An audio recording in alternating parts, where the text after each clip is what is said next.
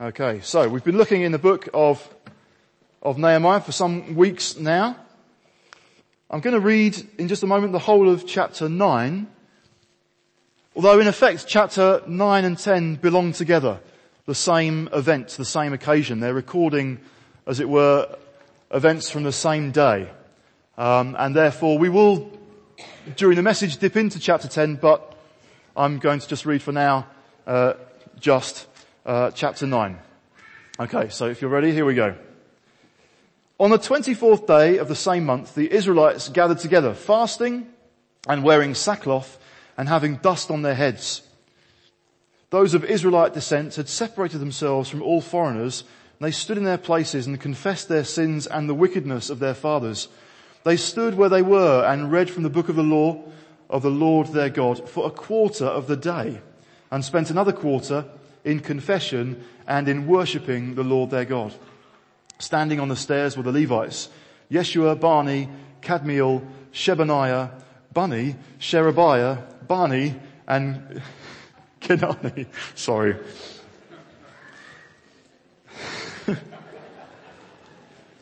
Bunni, goodness me.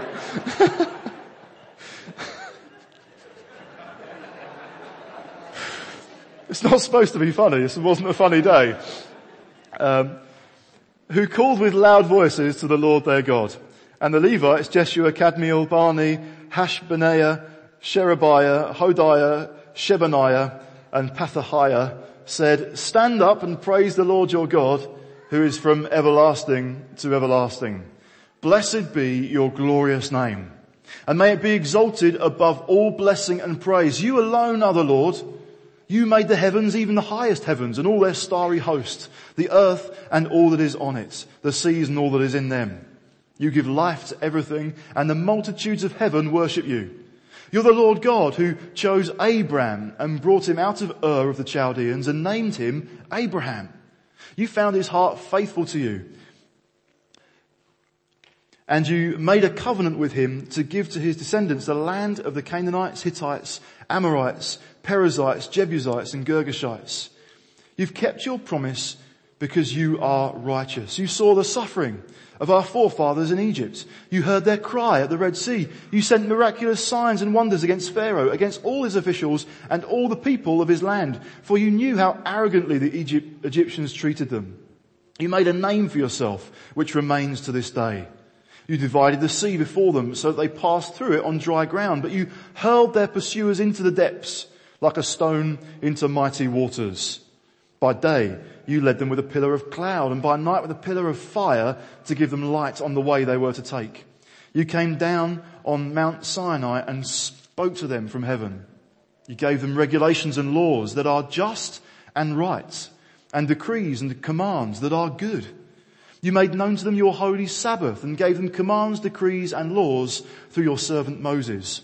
In their hunger, you gave them bread from heaven, and in their thirst, you brought them water from the rock. You told them to go in and take possession of the land you had sworn with uplifted hand to give them.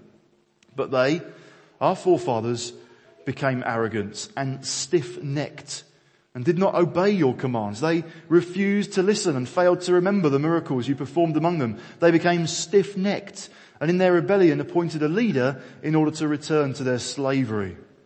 You are a forgiving God, gracious and compassionate, slow in anger and abounding in love. Therefore you did not desert them, even when they cast for themselves an image of a calf and said, this is our God who brought uh, uh, you out of Egypt. Or when they committed awful blasphemies. Because of your great compassion, you did not abandon them in the desert. By day the pillar of cloud did not cease to guide them on their path, nor the pillar of fire by night to shine on the way they were to take. You gave your good spirit to instruct them. You did not withhold your manna from their mouths, and you gave them water for their thirst. For forty years you sustained them in the desert. They lacked nothing. Their clothes did not wear out, nor did their feet become swollen. You gave them kingdoms and nations, allotting to them even the remotest frontiers. They took over the country of Sihon, king of Heshbon, and the country of Og, king of, Bashan. You made their sons as numerous as the stars in the sky and you brought them into the land that you told your fathers to enter and possess. Their sons went in and took possession of the land. You subdued before them the Canaanites who lived in the, hand, uh, in the lands. You handed the Canaanites over to them along with their kings and the peoples of the land to deal with them as they pleased. They captured fortified cities and fertile land. They took possession of houses filled with all kinds of good things. Wells already dug, vineyards, olive groves and fruit trees in abundance. They ate to the full and were well nourished. They reveled in your great goodness. But they were disobedient and rebelled against you. They put your law behind their backs. They killed your prophets who'd admonished them in order to turn them back to you. They committed awful blasphemies, so you handed them over to their enemies who oppressed them. But even when they were oppressed, they cried out to you. From heaven, you heard them. And in your great compassion, you gave them deliverers who rescued them from the hand of their enemies. But as soon as they were at rest, they again did what was evil in your sight. Then you abandoned them to the hand of their enemies so that they ruled over them. And when they cried out to you again, you heard from heaven. And in your compassion, you delivered them time after time. You warned them to return to your law, but they became arrogant and disobeyed your commands. They sinned against your ordinances by which a man will live if he obeys them. Stubbornly, they turned their backs on you, became stiff-necked and refused to listen. For many years you were patient with them. By your spirit you admonished them through your prophets, yet they paid no attention. So you handed them over to the neighboring people. But in your great mercy, you did not put an end to them or abandon them, for you are a gracious and merciful God.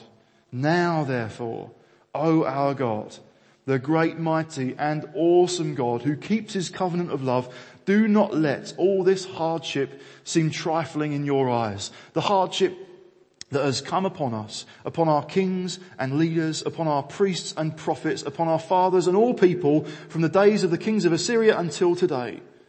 In all that has happened to us, you have been just. You've acted faithfully while we did wrong. Our kings, our leaders, our priests and our fathers did not follow your law. They did not pay attention to your commands or the warnings you gave them even while they were in their kingdom, enjoying your great goodness to them in the spacious and fertile land you gave them, they did not serve you or turn from their evil ways. But see, we're slaves today. Slaves in the land you gave our forefathers so they could eat its fruit and the other good things it produces. Because of our sins, its abundant harvests to the, Uh, goes to the kings you've placed over us. They rule over our bodies and our cattle as they please. We're in great distress. In view of all this, we are making a binding agreement, putting it in writing, and our leaders, our Levites and our priests are affixing their seals to it. There we go. So that is the whole of chapter 9. Like I say, we'll look into uh, chapter 10 uh, in a little while. It refers there in the very last verse of chapter 9 to this binding agreement. That's what's detailed in chapter 10, which we'll uh, look at a little bit later. But what we're seeing here, indeed what we already had begun to see in chapter 8 a few weeks back, just before Easter, is really a time of national revival. And so there's been this season of festivities. The people have gathered together in Jerusalem. The walls of Jerusalem have now been rebuilt, but in other ways the city still lies in uh, ruin. Uh, the evidence of their poverty lies all around them. They are still re- effectively enslaved um, and subject to the kings of another nation, and yet they're called to this day of great celebration. We saw that in chapter uh, in chapter eight, where they're they're listening to and hearing God's law and they're delighted. And it almost, it prompts in them a grief. It prompts in them mourning for their sin, for all the consequences of their wrongdoing. And yet, um, Ezra and Nehemiah and some of the others kind of interrupt the people and say, no, don't mourn, don't grieve. This is to be a holy day. This is a day which is sacred to our God. And even the Word of God um, commands us to celebrate. And so that's what we're going to do. Let the joy of the Lord be our strength. We're going to celebrate the feast and therefore for, for not just one day, but for several days, the people gather together, they eat, have just fellowship and fun, and they're hearing God's word every day as they're gathered to that feast. And the end of chapter 8 tells us uh, more about the, the, the, Feast of Booths or the Feast of Tabernacles they realize is one particular feast uh, that's, that's spoken of in God's Word. And so they celebrate that as well. And so there's a, a time of great revival, joyful celebration, uh, a party really, and yet there is now a time where it is appropriate to confess sin, to repent. So it's almost like they get to the end of this season of festivity and feasting, and it's like, but if you want to, there's this extra day. And they've organized an extra day. And the extra day is a day for radical repentance and radical recommitment to God. And that's what chapters 9 and 10 detail. This day of radical repentance. Why is it radical? Well, it's radical because it's genuine. It's unmixed. It's unrestrained. There are no half measures here. So it's not like the famous worship song which could be horrendously doctored. I surrender some.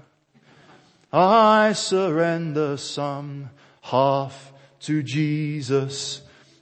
It's not that. This is absolutely everything. They are repenting. What's repentance? It's a complete turning to God. We have been heading in this direction. We have in life been doing what we think is best. We have been living our own way. We have made ourselves to be king and queen of our lives. But now we realize we have led ourselves astray. And so we are turning around completely, now humbly coming before God to say, we're not the king. I'm not the queen. I'm not the ruler of my own life. It's not me who is to decide what is right and what is good and what is holy and what is appropriate. It's Him. It's God. It's you, Lord. You're the one. You're the God of heaven and earth. You created everything. You created me and you are worthy to determine what is right and holy. You define it. And so now, Lord, I'm repenting and I'm coming to you. I'm turning around completely. We as a whole nation are turning around completely from the way that we have been and the way that we have turned away from you. And now we're saying, no, we're living to serve you.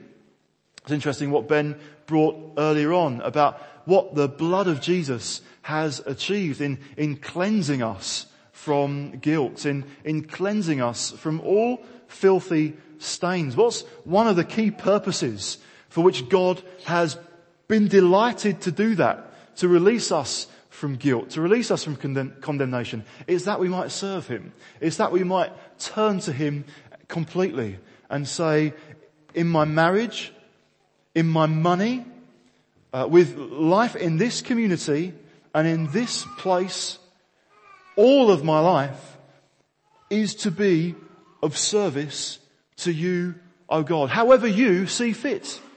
You're free, O Lord, to, to lead me and guide me in the ways that you want me to serve you. And that's a privileged and wonderful position to be in. So this is a day of radical repentance and we're going to see as we kind of follow through the story, as we look through these chapters, we're going to see, well, what is radical repentance about? What does it lead to? What does it involve?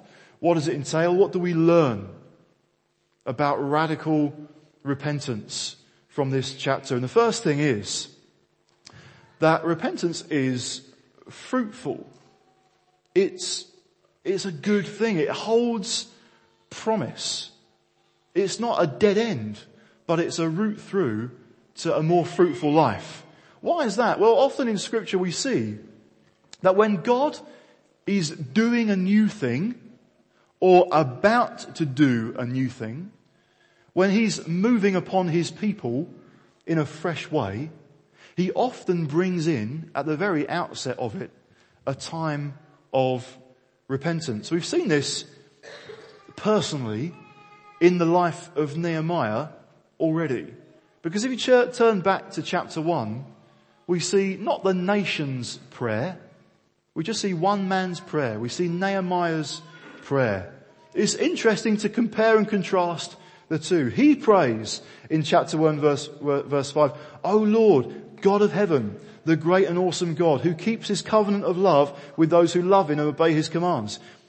So much similarity already with the prayer then that the whole nation is praying here in chapter 9. He uh, prays partway through uh, verse 6. I confess the sins we Israelites, including myself and my father's house, have committed against you. We have acted very wickedly towards you. We've not obeyed the commands, decrees and laws you gave your servant Moses. He's not just, he's not just kind of praying on behalf of other people who need to turn back to God. We saw there right at the outset of this book, right at the outset of this adventure, that Nehemiah got down and prayed and he confessed and he repented. What happens next? A few months later, God opens the way for him to be sent hundreds of miles to Jerusalem to galvanize God's people and to lead them in rebuilding the walls. Started with confession. It started with repentance and then God says, and this is the way I want you to serve me. This is the way I'm going to open up for you to serve in my purposes. See, I've got a place for you. I've appointed you to go and bear much fruit. Jerusalem, go.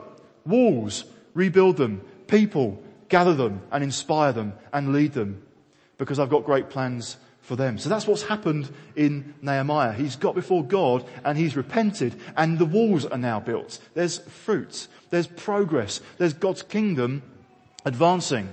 Not only that, but I just think it's wonderful that what God has done in him as an individual, now God is doing in the whole nation. They are coming before the God of heaven and earth and they are confessing their sin because God has appointed them all to go and bear much fruit. God has chosen them with specific purpose in mind to serve Him. And that's what we'll, we'll see. We see it elsewhere in scripture. We see it in Matthew uh, chapter 3 when God is doing or about to do a new thing that He often clears the way with a day or a time of radical repentance. And so there in the New Testament, in the book of Matthew and in the other Gospels as well, we're told of Jesus coming, the Son of God, God himself stepping down from heaven to earth, taking on our humanity, becoming like us, so that he can bring in, usher in his kingdom. Now what happens at the outset? Well in, in Matthew chapter 3, we meet John the Baptist. And so we're told there that in those days, John the Baptist came preaching in the desert of Judea and saying, repent, for the kingdom of heaven is near. This is he who was spoken of through the prophet Isaiah, a voice of one calling in the desert, prepare the way for the Lord, make straight paths for him. So what's this preparation? Well, God sends someone ahead of Jesus. He sends John the Baptist to go and prepare the way, to go and clear the ground. And what does that mean? What's that clearing the ground about? It's about, come on, repent, get right with God because He's coming. He's about to arrive and He's going to lead us into something simply wonderful. So turn, turn from yourself as king and turn towards God um, afresh. So people go out to John the Baptist confessing their sin and getting baptized, which is interesting. What is baptism about? Well, at this point in the people's history, baptism is what non-Jewish people did. It's what Gentile people did when they wanted to become one of God's people. So someone who was not Jewish by birth would come and say, I want to serve, I want to follow, I believe in, and I want to be included as part of the people of Israel, the God of Israel. I recognize that He is the one and only God, and I want to follow Him. And so Gentile people would be baptized. They would get totally saturated in water because they were saying, we're not right with God. I'm a Gentile, but I've seen the God of Israel and I, I, I worship Him. I, I'm not right with Him, but I'm going to repent and get baptized to turn to Him. So what's remarkable about what was happening in John the Baptist's day was that it was God's people. It was Jewish people. It was people who could already say who their God was. It was them saying, we're not right with you, God. The fact that we have been born into this nation, the fact that we have, the men at least, on our body, the mark, the sign of God's covenant, the fact that we descend from Abraham is not sufficient for us to be right with God. We know we're not right with you, Lord. And so we are going to humble ourselves and we're going to get baptized. Incidentally, that in itself is a very powerful argument for why if somebody has been christened as a baby, they should actually follow through and get baptized in water. They had the mark, they had a sign performed that some would believe is indicating they're part of the community of God's people. As a baby, as a statement of faith, parents decided to uh, have their baby christened. Fine. But later on, it's also good to say actually now, the fact that that has happened might be helpful, but that is not what justifies me.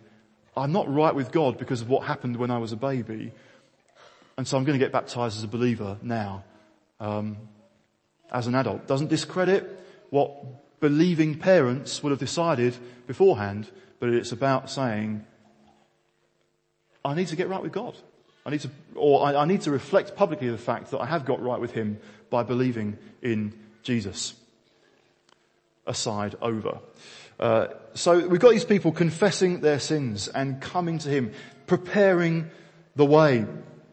John has got some pretty robust things to say uh, to some of them. So Matthew 3 and verse 7, but when he saw many of the Pharisees and Sadducees coming to where he was baptizing, he said to them, you brood of vipers, who warned you to flee from the coming wrath? Produce fruit in keeping with repentance. Do not think you can say to yourselves, we've Abraham as our father. I tell you that out of these stones God can raise up children for Abraham. The axe is already at the root of the trees, and every tree that does not produce good fruit will be cut down and thrown into the fire. So again, we see there, repentance is about fruitfulness. Repentance should lead to bearing fruit for God. It should be evident. Repentance has happened because the tree has changed. And so uh, John the Baptist sees these, these Pharisees and Sadducees and uh, he's, he's challenging them. If you're repentant, if you've turned away from sin, surely that will be evident in some way. In our garden, uh, Rachel and I have uh, a tree, and it was it's quite big. Um, and a little while ago, we had a tree surgeon come and just kind of thin out some of the branches, um, just give it a slightly better shape. It was kind of blocking so much light, so we thought it would be helpful just to thin out some of the branches. Um, obviously, we'd still like to have the tree. Wrapped around the trunk of the tree and growing up the tree was a different plant, was lots and lots of ivy. So the whole trunk of the tree was invisible because you could just see the leaves of the ivy. And those leaves were stretching up other branches too. We kind of thought, well that looks okay. We don't mind. Kind of gives it a slightly pretty look uh, when the whole uh, tree is in leaf. Um, and we had a chat with the tree surgeon about it, and we thought we'd said, "Don't worry about the ivy. Leave the ivy where it is. If it becomes a problem, we will cut it down in future years. That's what we thought we'd said. Now the tree surgeon cut the ivy down anyway. Like, oh, oh, no. Uh, can we sew it back in? No, it's not that um, a deal. But there's a tree with ivy. Now if that ivy had stayed there and had continued to grow, what would have happened to the tree? It would die. On your way home, take a look at Carmel Court just down the hill here. There is a big tree in the corner which is not yet in leaf, but increasingly the, the tree up the trunk and around the branches is enveloped by ivy. If that continues, then that tree would die um, and it would no longer bear any fruit whatsoever. That is an illustration of what sin does in our lives and why God wants it, wants us to cut it out. So we were thinking, oh, we've got more time. It's okay. The ivy can continue to grow. Maybe the tree surgeon just happened to know better. There is just no point having this here. It will limit. It is entangling the tree. It is hindering the growth and the fruitfulness of the tree.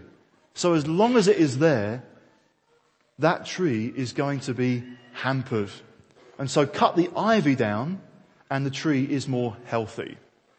That's what's going on here. Repentance is to lead to fruitfulness. The reason God brings it to our attention sometime is because He's got something far better in store. It's like, prepare the way, get rid, cut it down, kill it completely, make a change, turn around because I've got fruit for you to bear. Well, that's one way in which Peter, when he was preaching in Acts chapter 3, he said, you know, repent so that times of refreshing from the Lord might come upon you. It holds promise of fruitfulness. Repentance then is actually exciting. What is going, what is God going to do as a result of the fact we've just turned away from this particular bad attitude or this evil habit whatever it might be. Repentance, as we see here, uh, back in Nehemiah uh, chapter 9, the repentance that we see here is not only fruitful, but it is also faith filled. It is full of faith. What do I mean? We've observed before that there's a slightly funny order to these few chapters. The people have returned to the land. Then they're told to celebrate for quite a few days, and only after that are they led in a day of repentance. Surely we'd think, okay, first of all, you repent, and then you return to God as a result, and then you've kind of got permission to be joyful. It's totally turned on its head. We see the same pattern uh, in the parable of the prodigal son. The, the wasteful son who'd gone off, squandered half his father's wealth, and then came back home, tail between his legs. What happened first? Well, first, he returned. Second, the father threw a party. And by implication, third, he then lived out a new lifestyle. He then demonstrated by his fruits that he'd turned away from his old life returned, then celebrate, then repent. That's what's happened here. Why is that helpful? Well, the benefit of all of that is that in all this season of feasting, daily they have been taught, they have been hearing the book. They've been hearing the book of the law of Moses. They've been hearing the whole story of God's dealings with His people all the way from creation until the present day. And there's been all of these kind of little pauses as the, the book would be read and then the Levites and the priests and others would just spend a few uh, moments explaining it um, so that the people could understand it, so that people could, uh, could digest, so that people could get to, get, get to grips with what it was about. So now, on this day of radical repentance, the people are, they've been saturated with truth. They've been saturated in uh, the word, and so they're now familiar with the whole of what God has been doing. The whole story. Um, and that's really repeat, uh, kind of reflected in their prayer. Their prayer goes through all different stages of God's dealing with his people, starting with creation, going all the way through to the present day. So their prayer is, is saturated with what they've been hearing. And so those repeated readings from the book were bearing fruit. And what that means is that whilst being truly cut to the heart, that, that mourning, that grieving for the consequences of their sin, whilst that is there, because they're so saturated in the word, they are, they're not left in hopelessness or despair or just a heavy sense of condemnation that is just leading them down a dead end. So their confession is not just, oh, we've sinned. Oh, we are rubbish. Oh, we are so bad. Leading to kind of just a, a hopelessness. No, they, they are cut to the heart. But their prayer demonstrates what we could call a double confession. Firstly, they're confessing, who are we and what have we done? Now, another time you can read through the whole prayer again and just look through and list what are all the things that God's people were confessing that they had done, like killing the prophets and so on. But the one thing I just wanted to bring attention to for now is a, is a word or a phrase that's repeated a couple of times. You might have noticed it. Stiff-necked. See it in verse uh, 16, but they, our forefathers, became arrogant and stiff-necked. They did not obey your commands. Just one verse later, verse 17, they refused to listen and failed to remember the miracles you performed among them. They became stiff-necked. And uh, also we see, I think, for the third time in verse 28, uh, but as soon as they were at rest, they again did what was evil in your sight. Then uh, you abandoned, am I on the right track here, or have I jotted down the wrong verse? Somewhere in verse 29, woo, uh, right at the end, stubbornly they turned their backs on you, became stiff-necked and refused to listen. It means they hardened their necks. It's as though all through their history, God has been saying, come on, come back. Come back. Come to, return. Return to my word. Return to my covenant come back. And it's as if God's people are saying, no.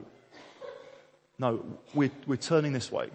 And we're, we're keeping our neck nice and firm, totally looking the other way. And so what does that result in? Well, verse 26, they were disobedient, rebelled against you. They put your law behind their backs. God had given it to them. They put it behind them. They didn't want to look at it. They didn't want to be reminded, uh, they didn't want to be reminded of it. In verse 34 we hear, our kings, our leaders, our priests and our fathers did not follow your law. They did not pay attention to your commands or the warnings you gave them. Don't go that way. Don't follow those gods.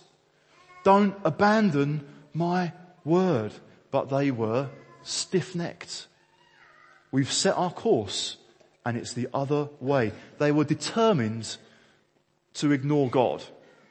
That's what they're confessing. We've been stiff-necked. We are a stiff-necked people. We have made rebellion our knee-jerk response in the midst of, uh, of crisis.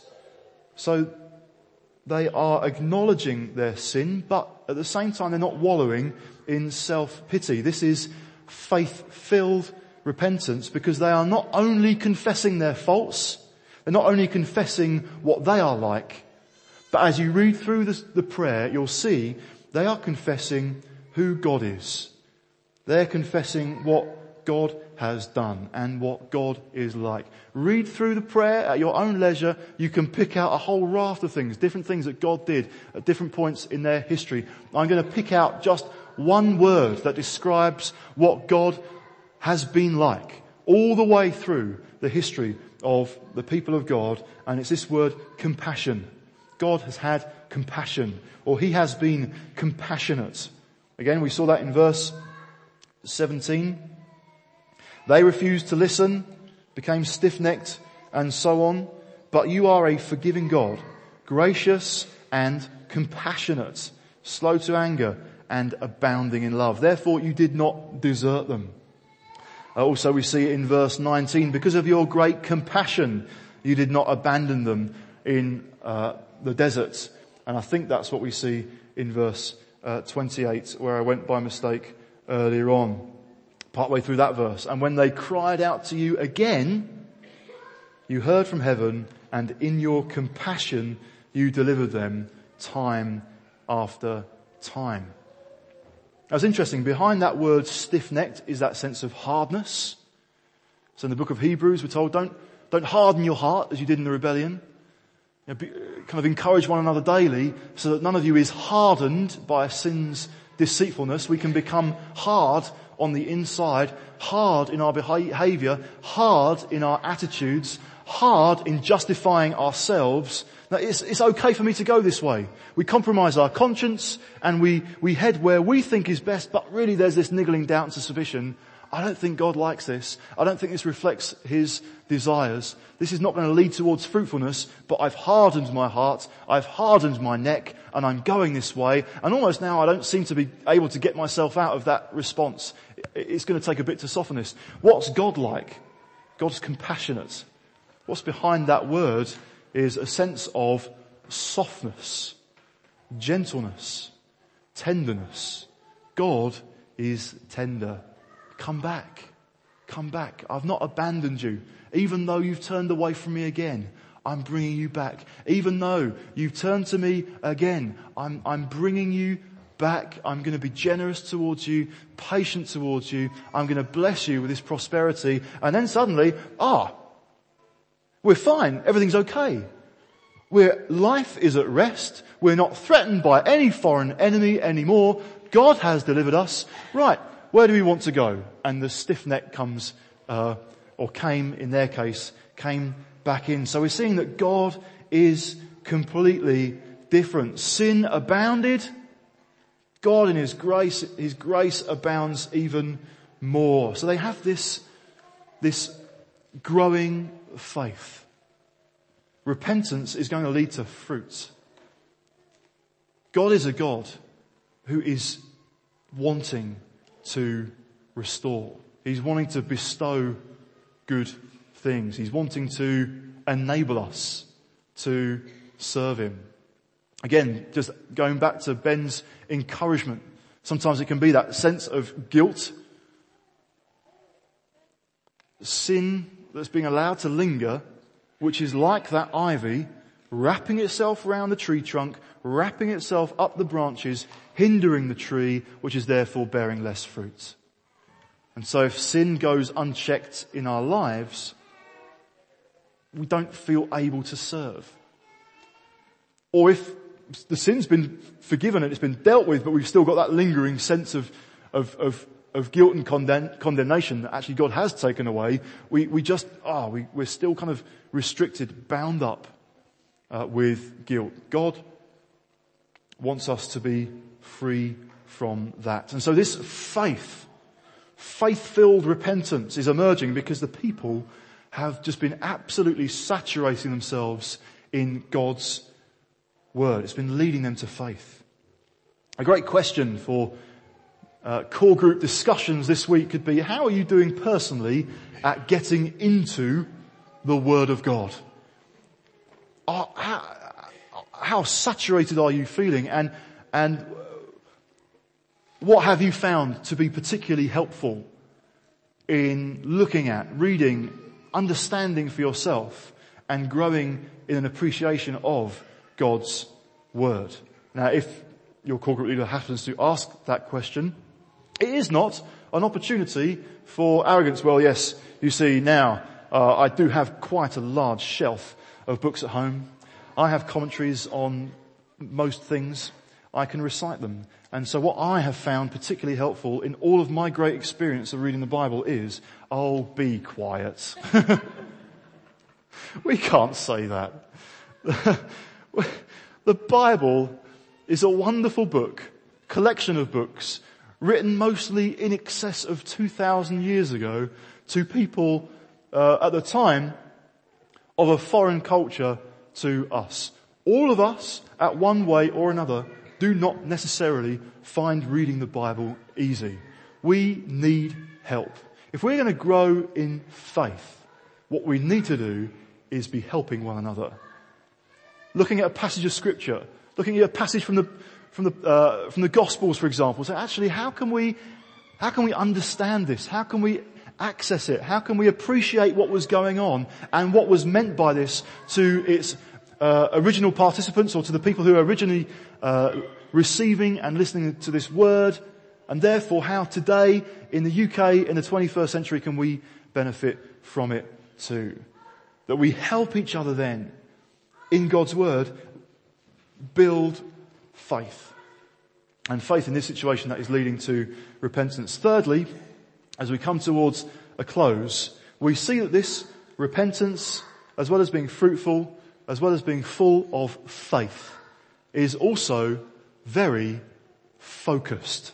And this is where in particular we turn to chapter 10. We saw right at the end of chapter 9. In view of all this, we're making a binding agreement, putting it in writing, and our leaders, our Levites and our priests are fixing their seals to it.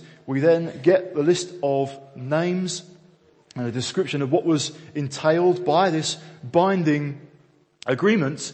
And the, this puts in writing five particular changes, five particular areas of life where the people knew things had to be different and they needed to repent. That there needed to be genuine change and transformation. It wasn't them picking and choosing the bits of the law that they preferred to keep in order to ignore the rest. It was actually the people of God saying, here are the five areas where we know we've been particularly weak. These are the five changes we know with God's help we need to make. This is where we've been prone. This is where we have been liable to slip up. And so they take deliberate action on their five points of weakness. We're not going to look at them in particular, but just to give the headings, they're making kind of these new commitments in the area of honoring marriage, honoring the Sabbath, protecting the poor, dedicating the firstborn of their own children, which would be dedicated by, by paying a price at the temple, and dedicating the, the firstborn of their livestock, which would be dedicated by sacrificing at the temple. And uh, fifthly, uh, the fifth area was giving. Uh, giving to support uh, the work of the temple. So giving tithes, giving wood uh, in order to kind of uh, make the sacrifices possible and so on. So they were saying, we know these are the five key areas where we have been weak that has then led us astray. And they took deliberate action. Sometimes repentance can be unfruitful because we don't make it specific or take deliberate action. What we do is just rehearse the fact that we've messed up. Lord, we've messed up. Forgive us. Lord, We've messed up again. Would you believe it? In the same area. Please forgive us. Lord God, I've messed up again in the same area. God's purpose for us is not that we go round and round a revolving door of being tempted in the same issue, confessing it, not really doing anything about it though, and then heading back into it so that the, te- the same temptation will come and so we trip in the same way. Repentance is fruitful. The gospel is good news. The Christian life was not designed to be a, a going around a revolving door on the same issues. It's that we might repent, that we might confess, that we might receive His forgiveness, we might know all that He's done for us, we might enjoy it to the full as we've been doing this morning. He's paid it all. Where's that leading? It's leading us into a freedom. Sin is no longer my master. I've been freed from that. I have been crucified with Christ. I've been united with Him in His death so that this body of sin might be made inert, might be made kind of powerless. That my body that tells me to sin would be made weak. Why? In order that I might live for God. My old self has died. I have a new nature. In my new nature, by the grace of God, sin is not my master. Sin will still come along and attempt to trip me up. It may come upon me every day with the same temptation. Well, every day with the same temptation, by the Spirit of God, I am enabled to say no. I'm enabled to say, no, I'm walking free. I've got a new master. I have a new nature. Temptation is real, but God's grace is as well. And so the Christian message is not come to Jesus, be forgiven all of your sins, but obviously it's always going to be pretty naff. And we're, we're always going to stumble on the same points. We'll never be perfect in this life. But God does actually want to sanctify us. He does actually want to free us from the encircling, entangling ivy that can grow around the tree to bring death. That's what we see in the book of, uh, book of James, his encouragement there in chapter 1 verse 13. When tempted, no one should say, God is tempting me, for God cannot be tempted by evil, nor does he tempt anyone. But each one is tempted when by his own evil desire he is dragged away and enticed. Then after desire has conceived, it gives birth to sin, and sin, when it is full grown, gives birth to death. So we were thinking that ivy, it can just continue to grow for another year. It'll be okay. I think we've still got time to, to, to kind of enjoy it, then cut it down so that the tree can still be healthy. And so you could read that passage and think, oh yeah, yeah, but sin isn't full grown yet. I'm okay. It's, my evil desire has enticed me, it's dragged me away, and it has conceived sin in me. Ah, but it's not full grown. So it's alright. I'm one of God's people, and I have been forgiven, so I can accommodate this in my life. I don't think James is writing that passage in order to say, allow sin to get so big that just before it's full grown, you try and chop it down. I think it's there so that we're encouraged, when I'm enticed, chop it down. When the evil desire comes, chop it down. When I sin, chop it down. If it's gone so far as I have allowed it to grow a little bit, chop it down today. If it's grown really big, chop it down today. Because when it gets full grown, it will lead to destruction. When it gets full grown, the tree will die. So repentance is focused. It takes the axe, not to the tree itself, but the ivy that's growing up it. Right, let's get rid of it today. I think what dissuades us from doing that is we don't want people then to look at us and say, wow, You've made a really specific change in your life. Why is that? When we saw the tree in our garden, it kind of looked bare, a bit ugly. You know, it had been encased in these lovely leaves. When they were taken down, you could kind of see black shadows up the trunk where the ivy had been growing. I thought, wow, it looks a bit stark. And so we might think, you know, someone might say, well, well why don't you come clubbing with us now? Now, club, clubbing in itself might not be a sin for you, but it might be. Well, actually, the reason is I've tended to drink too much. And, um, and when I drink too much, I then tend to do things of which I'm now ashamed. And so I've taken deliberate action. I'm not going at all. Now maybe in the future God brings it to a point where it's not a point of weakness, it's not a point of vulnerability, and like I say, going to a nightclub in itself is not going to be sinful, so okay, right, you might go once in a while. But if the pattern has become established where it just leads to compromise, sin and guilt, we will try and encourage ourselves, I can handle it. I can kind of chop down the issue without it appearing very different. And so we talk ourselves out of deliberate action. But radical repentance involves chopping something down. It involves deliberate action. Why don't you walk to school with us now? Well, and I appreciate these might not actually be conversations that are helpful to have. This response might not be helpful to make. Nevertheless, well, because when I hang out with you, I tend to get into trouble. Now maybe that's not helpful to explain. Um, but we can be shy of making it obvious. We've actually decided to change. We've decided to do something. We've decided to put something to death. Is that just setting us up to fail? No, I don't think so. It's not about relying on our willpower to achieve something. What's happening here is people have discovered hope. God's desire is to have a fruitful family. And so there is this repentance, but it's fruitful. There's promise there. This is leading forwards. This is not a dead end of condemnation and guilt. This is leading through condemnation and guilt, out the other side, into the life that God's always had for us and the fruit that He wants us to bear. It's repentance that is faith filled because we've allowed the Word of God to impact us and we're being nourished by that. And it's repentance that is focused on the things that need to be chopped down.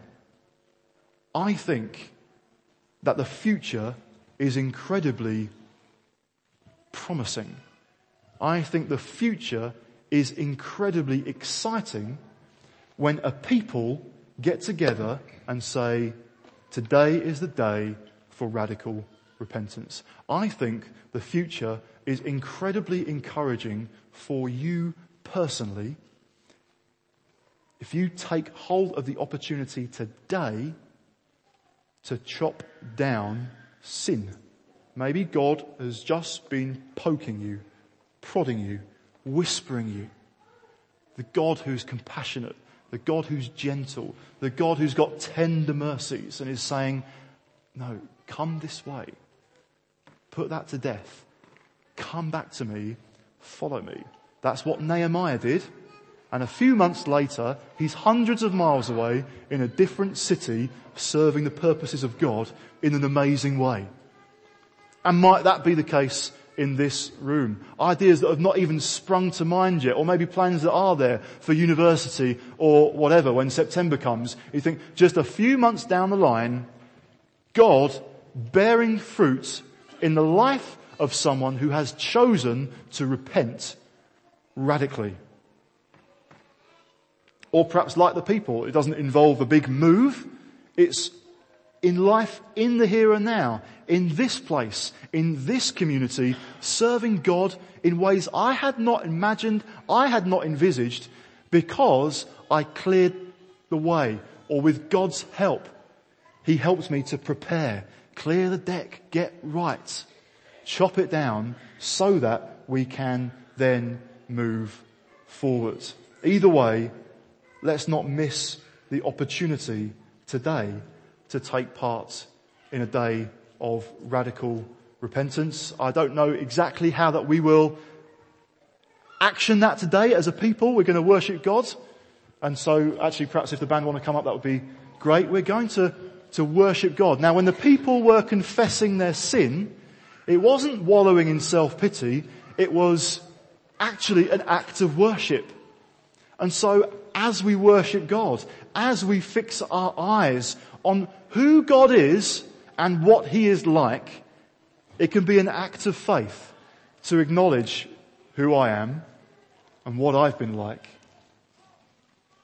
And what are the areas, maybe the key areas, might not be five of them, but if we're honest, there's probably going to be some of them where we think, today, I, don't want to just nail it. I don't want to give it a label. I don't want us to be aware it's coming down.